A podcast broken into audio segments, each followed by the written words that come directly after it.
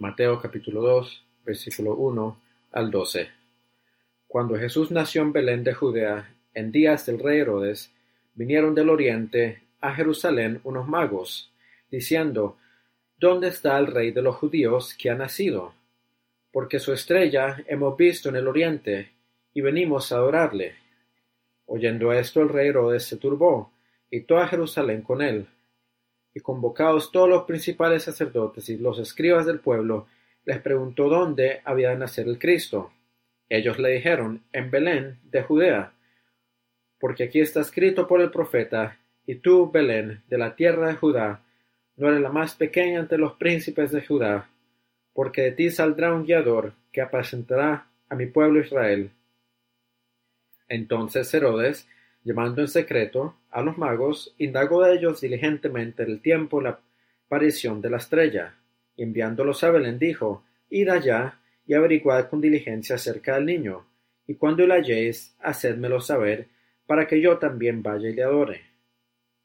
Ellos, habiendo ido al rey, se fueron, y aquí la estrella que habían visto en el oriente iba delante de ellos, hasta que llegando, se detuvo sobre donde estaba el niño y al ver la estrella se regocijaron con muy grande gozo. Y al entrar en la casa vieron al niño con su madre María, y postrándose le adoraron. Y abriendo sus tesoros le ofrecieron presentes, oro, incienso y mirra. Pero siendo avisados por revelación en sueños que no volviesen a Herodes, regresaron a su tierra por otro camino. Así dice la palabra del Señor. Gracias sea Dios. Buenos días de nuevo y feliz año a todos. Antes de considerar este pasaje juntos, vamos a orar. Señor, leemos que tú eres Dios y tú has dicho que la luz brille en las tinieblas y tú has brillado en nuestros corazones para el conocimiento del conocimiento la gloria de Dios en la faz de Jesucristo.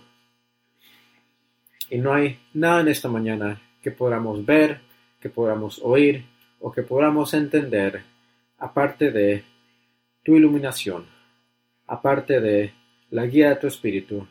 Así que te pedimos, oh Dios, por medio de tu Espíritu, que abra nuestros corazones, que cada palabra que yo hablo sea guiada por tu Espíritu. Lo pedimos nuestro Padre, en nombre poderoso de tu Hijo, el Señor Jesús. Amén.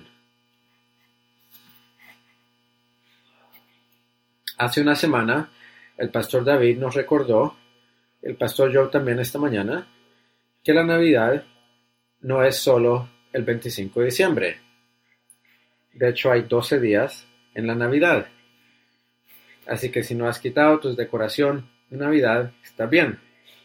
Y el día de hoy de hecho, es el último día de los doce de Navidad, y es conocido en la historia de la Iglesia como el día en el cual se celebra la Epifanía, que significa el brillar o el alumbramiento. La Iglesia en el Occidente, por lo menos, ha escogido este día para celebrar la historia de los Reyes Magos. Aquellos que vieron aquella estrella brillando y llegaron a Belén encontraron al rey de Israel. Y me hace recordar un versículo en Mateo 4 que se lee de Isaías, que el pueblo que moraba en tinieblas han visto una gran luz. Y a los asentados en región de sombra de muerte, luz les resplandeció.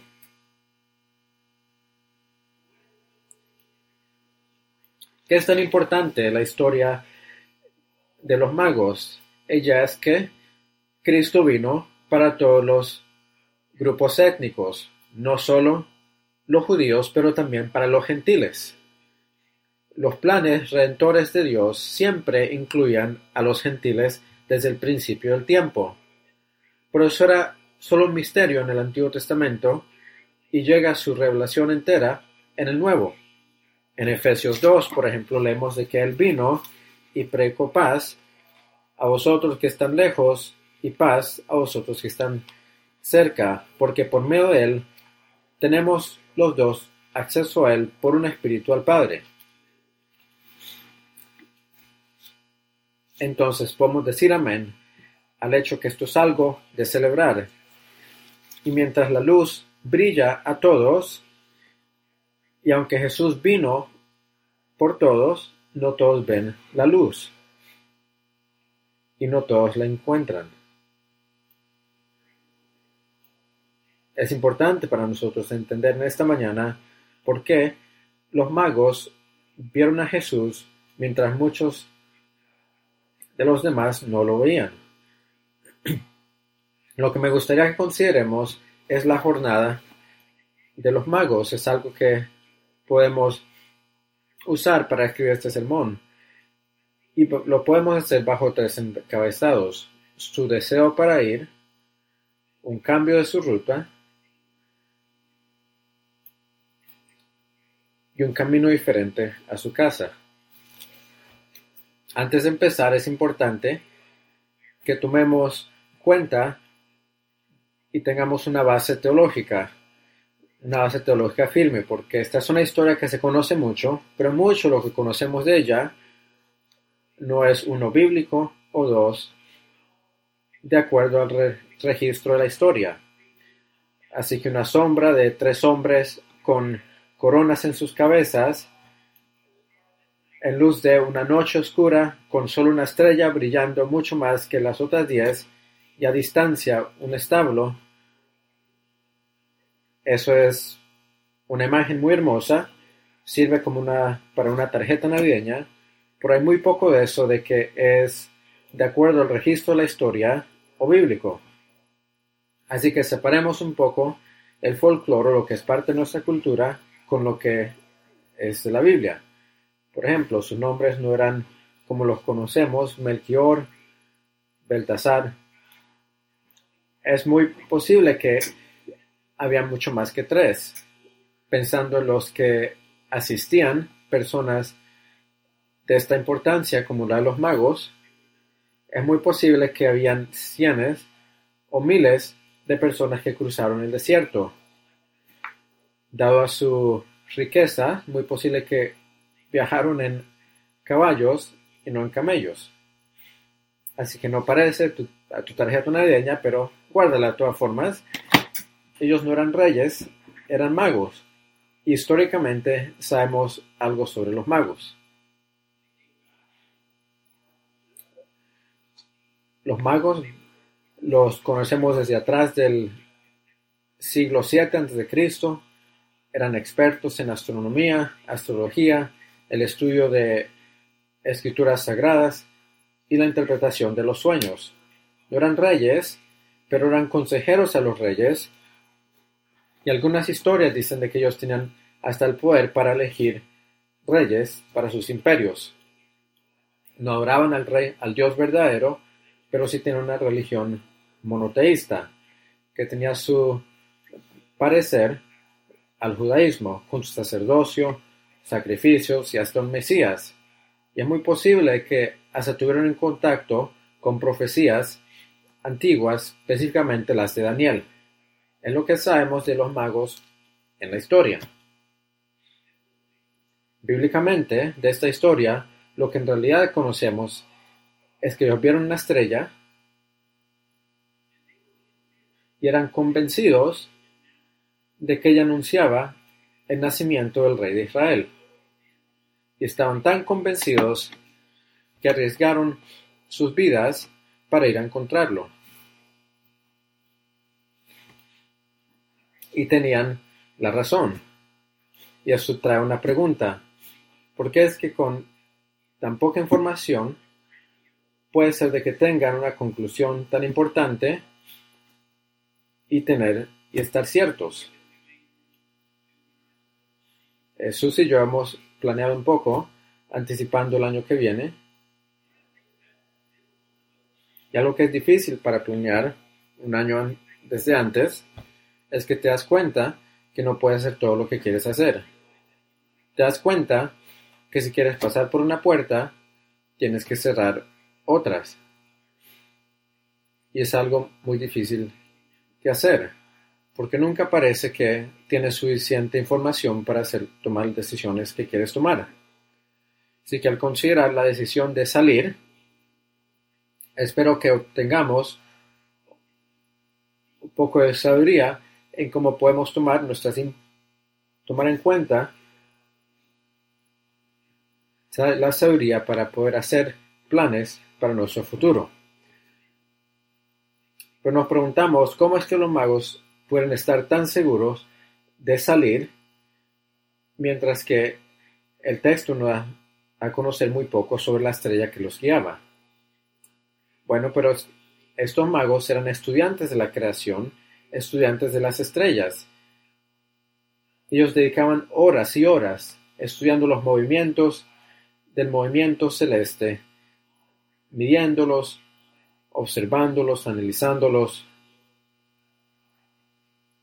y entendían los cielos como al ver sus propias manos.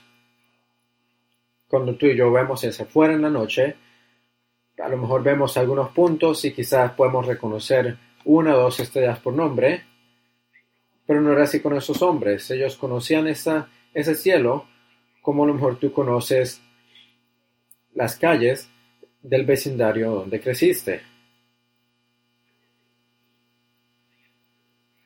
¿Y ellos qué veían cuando observaban el cielo? ¿Veían un caos de luces? ¿Veían un caos como si fueran miles de luces brillando? No, ellos veían orden. Cuerpos celestiales moviéndose de acuerdo a leyes, leyes por una mano no vista. Así cuando vieron algo que no encajaba con lo que ellos estaban acostumbrados a ver, lo reconocían de inmediato. Lo que a lo mejor no se dieron cuenta es que al ver los cielos examinaban los dedos de Dios. Leemos en el Salmo 19, los cielos cuentan la gloria de Dios el firmamento anuncia la obra de sus manos. Mientras que la creación apunta hacia Dios, no revela a Dios completamente. Esto requiere revelación. Y al día de hoy se nos dice que la ciencia se relaciona a los hechos y la religión o revelación se relaciona a los valores. Ahora eso puede servir para tu mundo probado, con, la casa o con un grupo de iglesia, pero eso no tiene que ver con el mundo público, con la esfera pública. Si los sabios hubieran pensado si nunca hubieran encontrado a Cristo. Decisiones sabias requieren razonamiento y revelación. El problema es que admitir la revelación a nuestro pensar requiere la fe. Las personas se incomodan por esto. Pero recordemos que todo cosmovisión, todo punto de vista está descansando sobre una posición de fe. Tomemos en cuenta a los ateos, que por ejemplo creen de que la materia vino a existir de la nada y que la vida fue formada de algo que no tiene vida. Eso no puede ser validado con la ciencia. Es una posición de fe y no hay posición que puedes tomar sobre cómo llegamos acá, cómo estamos como estamos, por qué estamos como estamos, cómo vamos a salir de lo que vivimos No hay nada que pueda responder esas preguntas sin la fe. Pero la pregunta es, ¿en quién o en qué no ponemos nuestra fe? El razonamiento es importante, pero solo llegará hasta cierto punto, porque al rechazar la revelación o iluminación, encontramos es causas naturales para lo milagroso y buscamos explicar lo que Dios ha enviado a nuestras vidas para hablarnos. Por ejemplo, esto es en el Evangelio de Juan, capítulo 12. Si recuerdan, cuando Jesús estaba en la tierra, Dios habló desde los cielos, la voz de Dios audiblemente, y las personas escucharon esto. Y pueden leer esto en Juan 12. Pensabas que las personas caían sobre sus rostros y pensaron, y hubieran pensado que verdaderamente este es el Hijo de Dios, oyendo la voz del Hijo de Dios desde el cielo. Pero no dice así. Dice que fue como un trueno. Los magos entonces ellos tenían delante de ellos un plan claro en los cielos. pero es poco probable de que ellos hubieran llamado un fenómeno, hubieran juntado un fenómeno natural a la venida del Mesías. Lo que ellos tenían que ver en los cielos requería revelación. No podían reconocer que era una estrella simbolizando al Mesías con solo su conocimiento de su razón o de su investigación. Ahora, esto no es lo que la Biblia dice en sí, te puedo dar solo mi opinión, pero yo pienso que ellos vieron lo mismo que los pastores vieron. Recordemos que cuando los pastores estaban afuera en el campo, en la noche, había una luz que brilló, y ya que el ángel les dio las buenas nuevas, dice que de repente en los cielos había un hueste de ángeles que alababan a Dios. Si un ángel, si solo un ángel puede alumbrar todo el cielo y con un anuncio así a lo mejor era mucho más de un ángel, eran ángeles dando buenas nuevas a aquellos que están cerca y a aquellos que están lejos. Yo creo que es el mismo evento que se observó 800 millas de lejos de donde estaban los pastores. Pero nos preguntamos, ¿no fue que ellos siguieron la estrella desde, desde Belén o hasta Belén? No es lo que dice el texto. Y somos cuidadosos. Creo que es muy claro el texto que ellos no vieron la estrella hasta Jerusalén. Esa estrella desapareció. Y ellos nunca la vieron hasta que ellos salieron de Jerusalén. Y volvió a aparecer y los llevó a la casa donde debían estar. ¿Cuántas estrellas conoces de que te van a llevar de un lugar a otro, a una casa específica? Así que los magos aceptaban de que su razonamiento, su investigación y su inteligencia iban a explicar la estrella. Necesitaban revelación de Dios. Así que la pregunta, la gran pregunta es de dónde viene esa revelación. No se nos dice, Dios tal vez solo les dijo, eso lo que significa, pero ¿cuál necesidad de la estrella?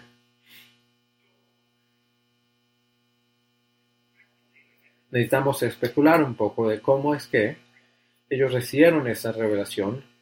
Lo que sí creo que no tenemos que especular es que ellos tuvieron que estudiar, que los magos probablemente fueron expuestos al Antiguo Testamento, a los escritos del Antiguo Testamento, y es posible de que sus disciplinas eran el estudio de escritos religiosos. Así que me imagino, y estoy especulando un poco, me estoy imaginando que a lo mejor era algo así. ellos decían a lo mejor amigos, nunca he visto una estrella como esta. Esto es lo más extraño. Y se decían uno al otro.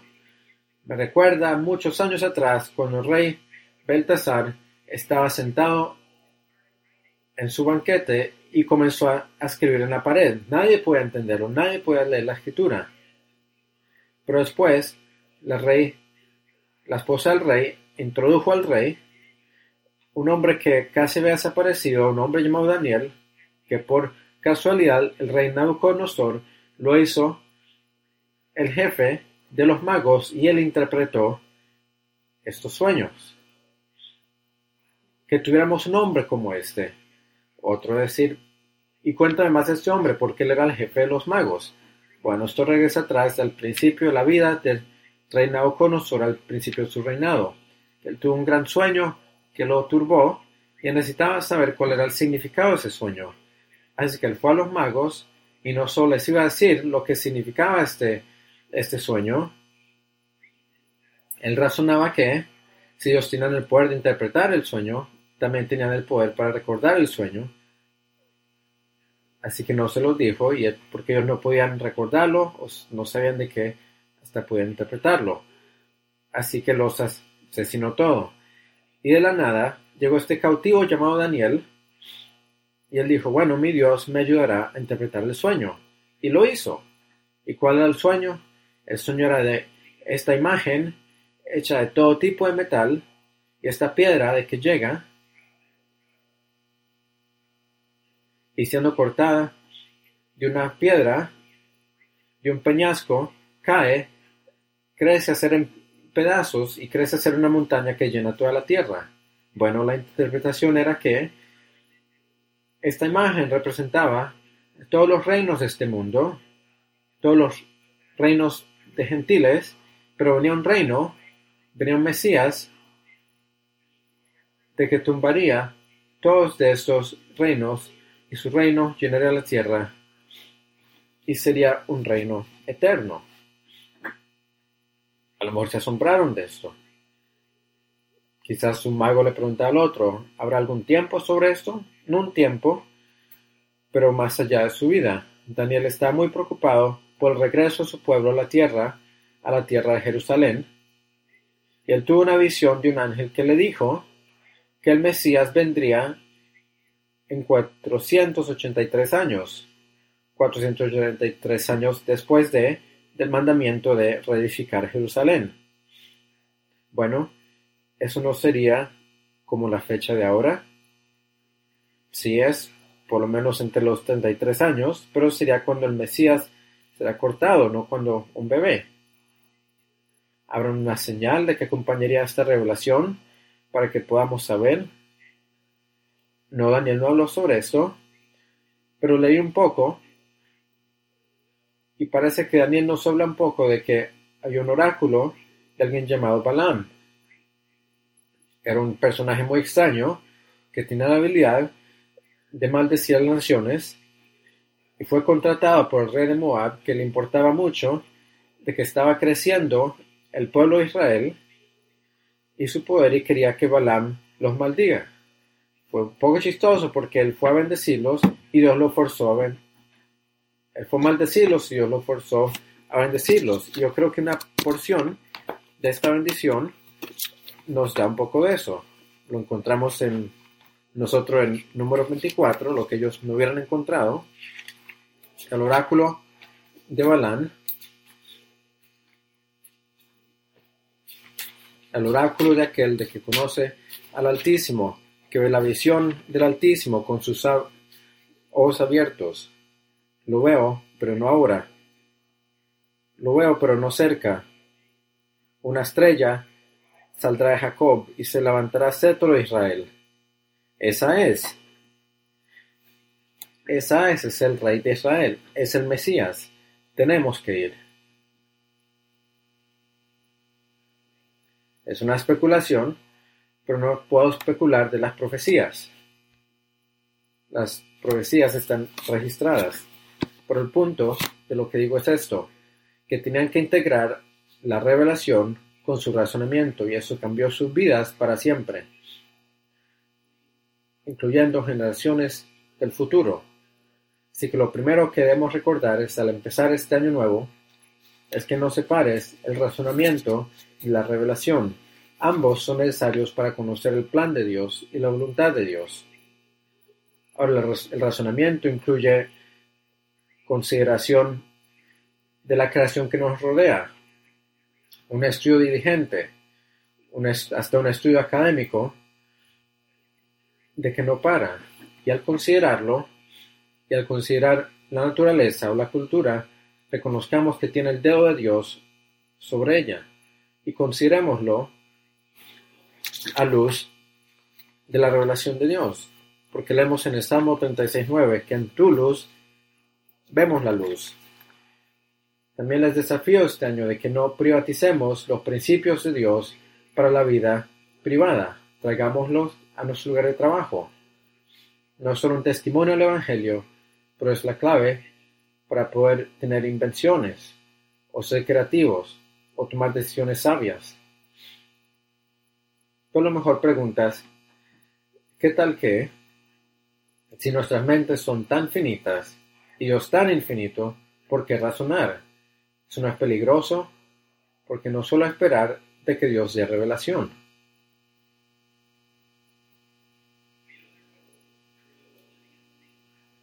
Bueno, habían aquellos de que tenían mucho más revelación de que Daniel los tenía. Ellos estaban en Jerusalén, eran los sacerdotes, los escribas, que podían apuntar exactamente dónde iban a ser el Mesías. Deberían de haber sabido dónde iban a ser y cuándo, y muchos hablaban alrededor de ellos que decían, viene el Mesías, pero no les importaba. Si cuando vinieron los magos, después de los Después de la señal, ellos estaban turbados. Y esto es lo que pasa cuando la revelación llega a nosotros muy fácil. no la valoramos. La tenían toda, pero no la valoraron. Lo que nos llega fácil y sin esfuerzo o sin necesidad o sin anhelo se valera muy poco y se pierde muy fácil.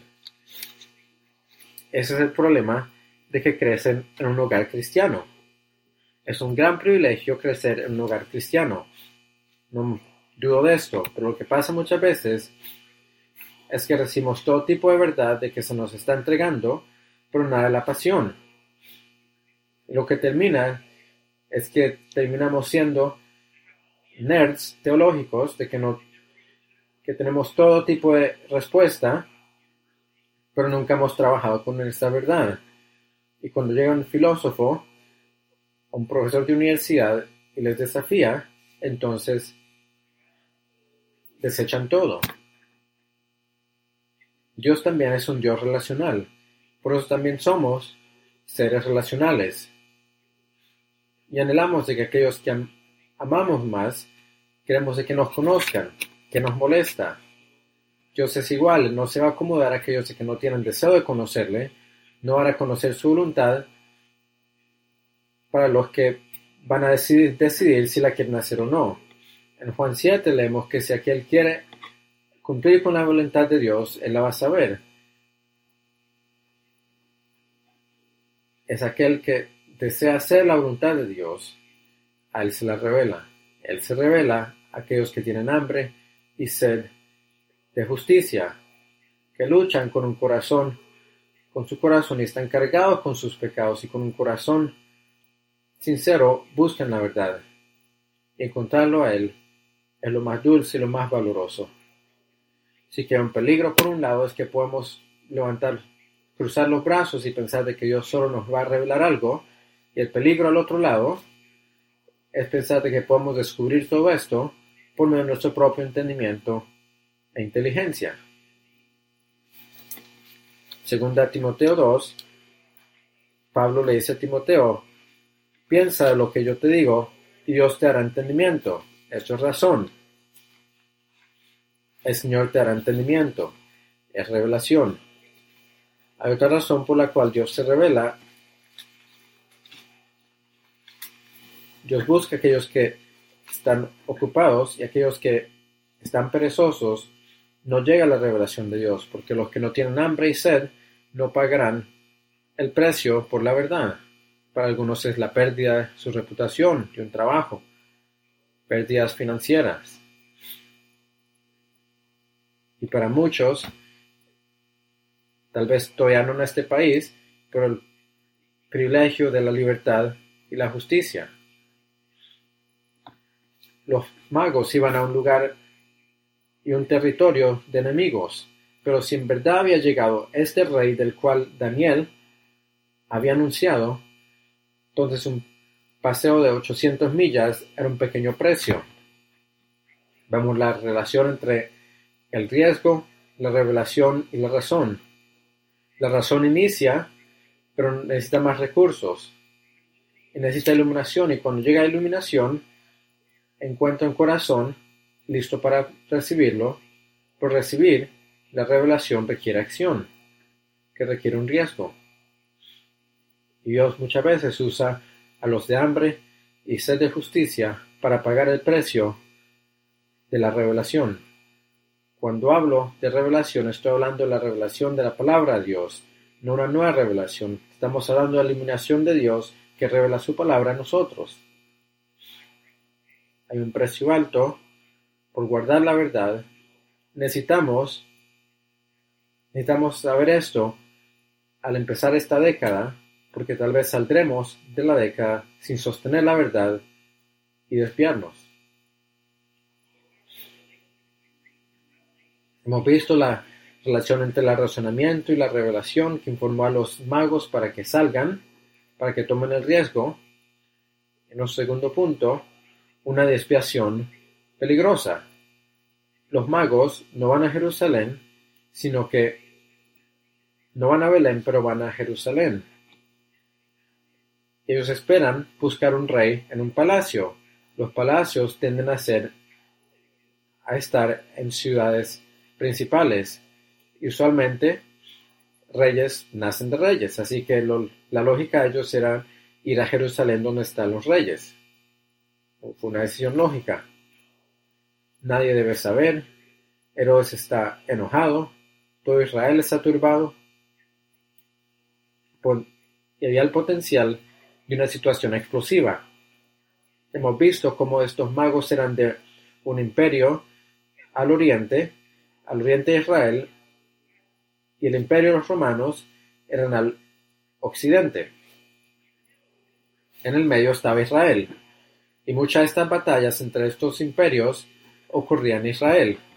Tres ya habían ocurrido, y solo 35 años antes, Herodes recibió un ejército de Roma para expulsar al reino del oriente. Así que te puedes imaginar cómo esta situación hubiera sido explosiva. Llegan los magos con a lo mejor miles de personas, una caravana de mil personas buscando quién va a ser el bebé y agreguemos de que los magos tenían poderes para ser reyes de sus imperios y en ese tiempo en la historia el imperio no tiene un rey, el imperio de los magos. Así que te puedes dar cuenta por qué Herodes estaba turbado. Hemos comentado un poco cómo si la revelación de Dios traía su riesgo, pero se hizo mucho más riesgosa. Y nos hacemos la pregunta, ¿fue necesario? Si hubieran buscado más tiempo, si hubieran buscado más fuerte, hubieran encontrado la profecía de Miqueas, de que dice que en Belén iba a nacer el bebé. No lo sabemos exactamente.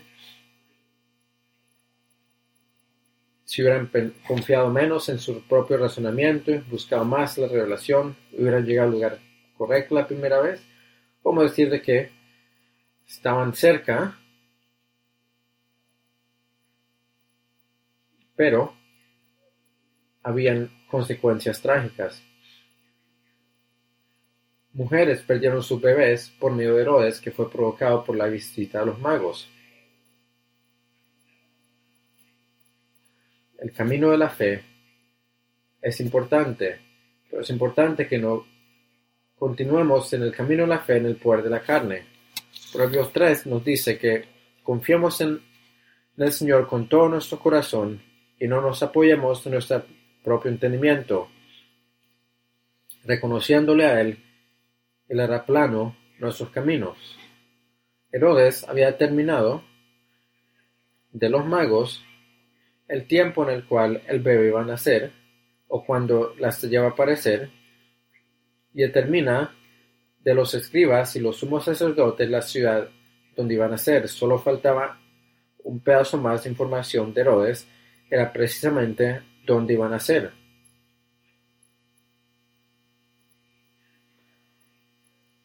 Y tal vez sin pensarlo mucho, le pidió a los magos que encuentren al Mesías.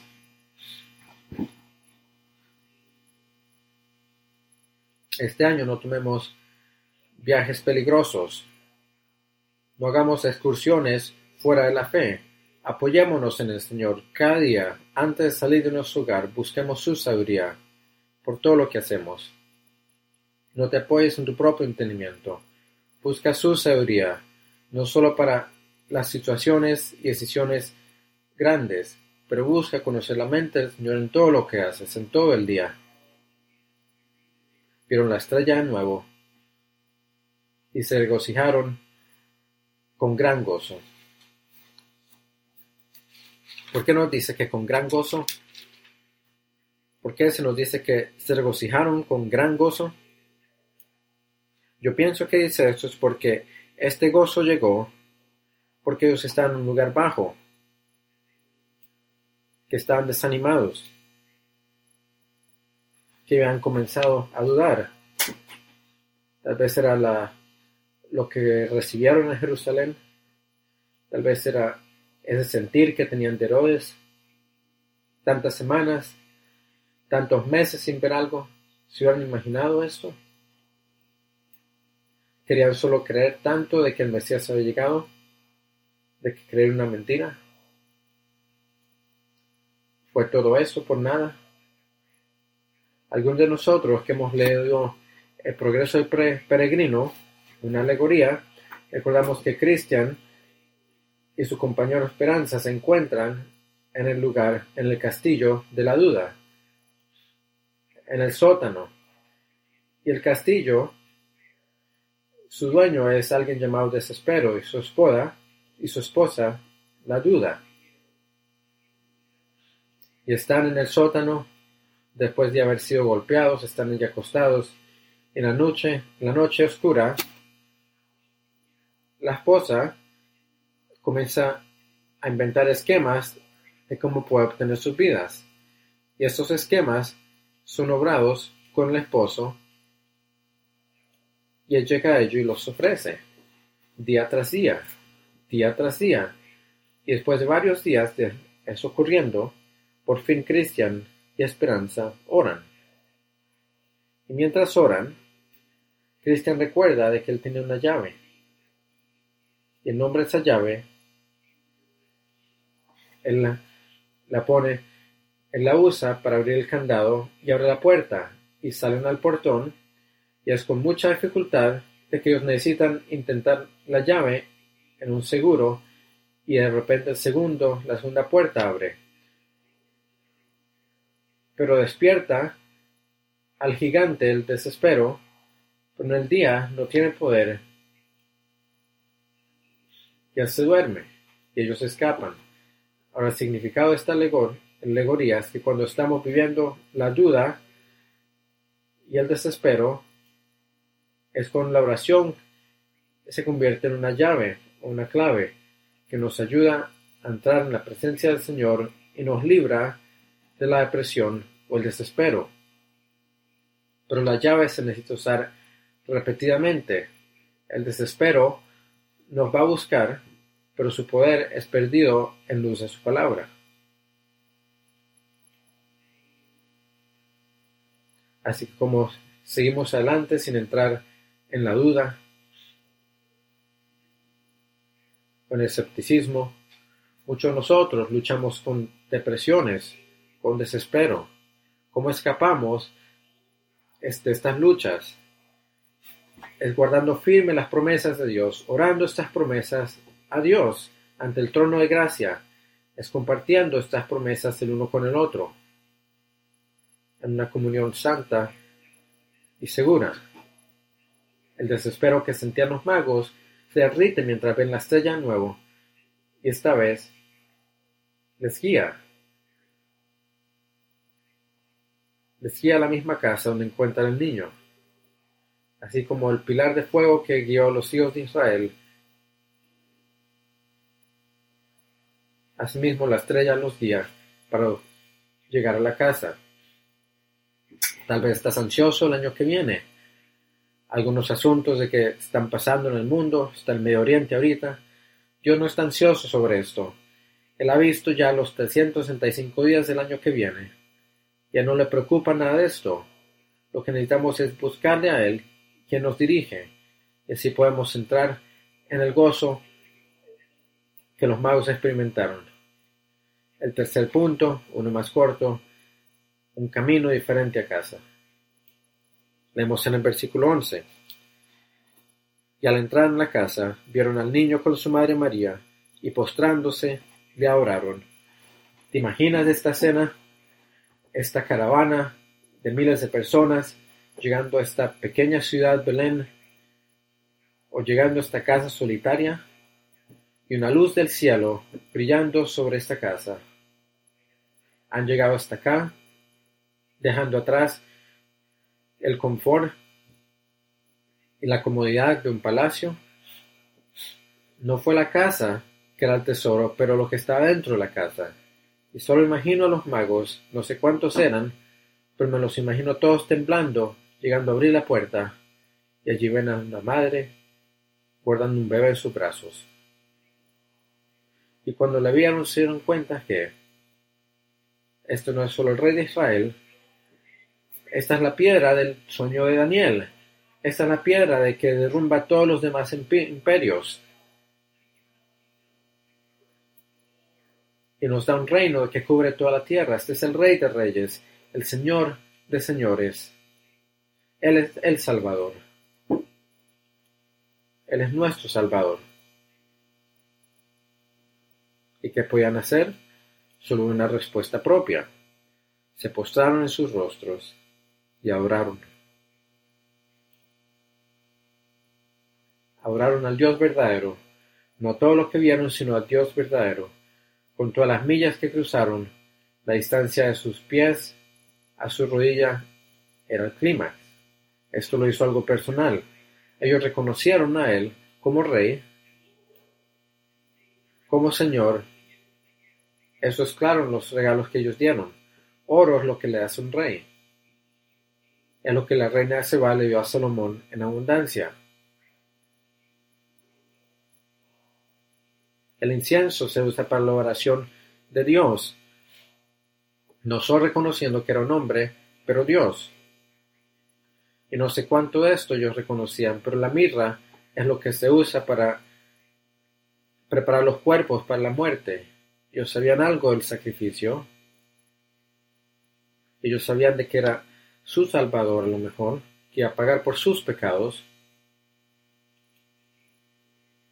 Jesús es tu Salvador.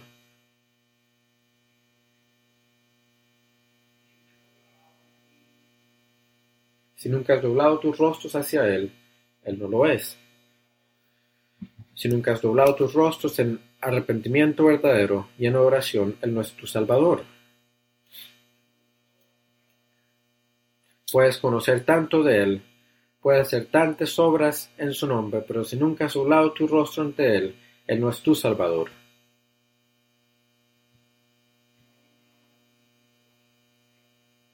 Cuando doblas tu rodilla al Señoría de Cristo, eres libre por primera vez.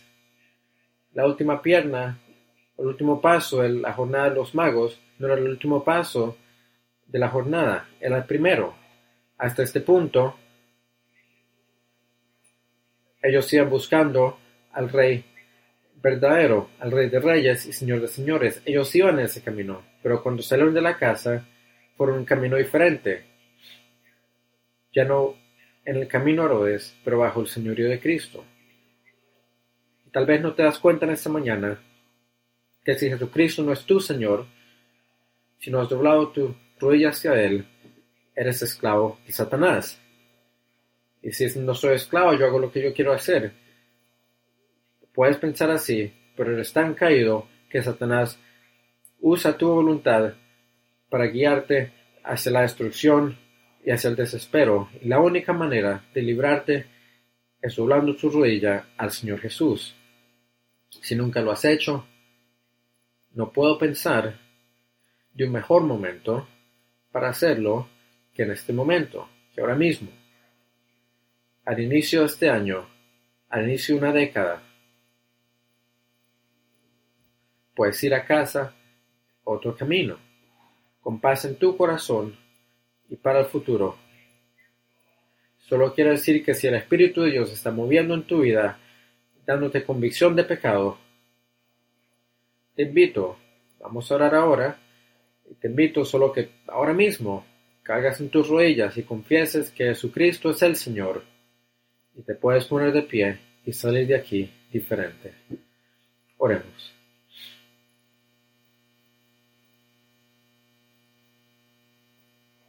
Dios nuestro Padre, confieso, y muchos nosotros confesamos que Jesucristo es el Señor. Hemos venido en arrepentimiento, reconociendo que somos pecadores, que merecemos una separación eterna ante ti.